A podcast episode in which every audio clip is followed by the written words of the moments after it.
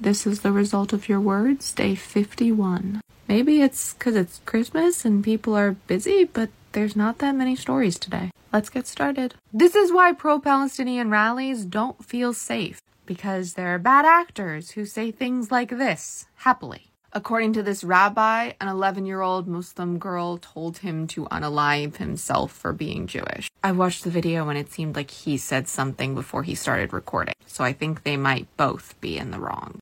This awful Judenhass was at a London skate park used by children. Beth Am in LA chose to move services to someone's house when a pro Palestinian rally was taking place nearby yesterday. I blamed the rally for being too close to the synagogue, but they weren't. The article was just worded to make me blame the rally, so I apologize. A conservative Texas activist blamed Republican Speaker Dade Phelan for being pro Muslim. Even members of the Republican Party are calling this one out. In Aligarh, India, a mosque was desecrated with a Hindu prayer. Police were immediately on the scene and the slogan was removed. A quant researcher at the Milwaukee company spewed anti Palestinian hate. Massachusetts Teachers Association put out a statement calling for a ceasefire and teaching about the history of Israel and Palestine. The Newton, Massachusetts Teacher Association doesn't love the statement. They think there are some Judenhass dog whistles and that this will exacerbate the Judenhass in Massachusetts schools. I do agree that not mentioning the Jewish community or October 7th at all isn't great. In Baltimore, there's a street called Miracle on 34th Street. All houses are lit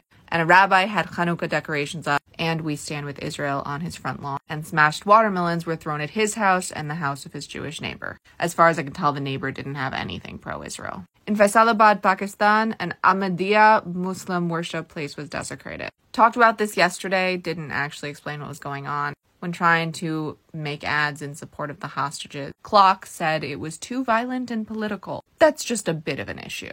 A Belgian MP made up a story that in Israel, rabbis are calling for the grape of Palestinian women. Happy to say she was immediately called out. In the new year, there will be a House committee to probe UNRWA for suspected Hamas ties. We are not the first country to do this. Palestinian students made up a list of demands to the University of Texas for them to feel safe. Unfortunately, I think some of these would make Jewish students feel less safe. But there has to be a way for Jewish, Israeli, Palestinian, Muslim, Arab students to all feel safe. The Pharmacist Union has launched an Islamophobia fact sheet. They do not have one for Judenhass, though.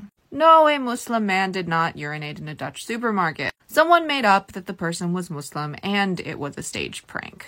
Reminder that people can say that anything is anything these days. In Tripura, India, a mob affiliated with right wing organizations attacked rubber plantations and homes of the Muslim community. There were more bomb threats this weekend. This time it seems to be localized to New York. And again, all hoaxes. I'm worried they're trying to get it to be like the boy who cried wolf. And at some point in the near future, one of them won't be a hoax, but it won't be taken seriously. And the Daily Beast is arguing that we need to take Nick Fuentes seriously, especially when he said if the four times indicted man becomes president again, he will issue the death penalty for all Jewish community. If you have considered not voting for Biden and you care about the lives of Jewish people at all, maybe, maybe reconsider. Sorry, that was a pretty dark one to end on. But I did say today's video was short. Refuah shlema to all of us in need of healing, and may the memories of those who have been lost and those who will be lost be a blessing, and a revolution for peace, freedom, and safety for all.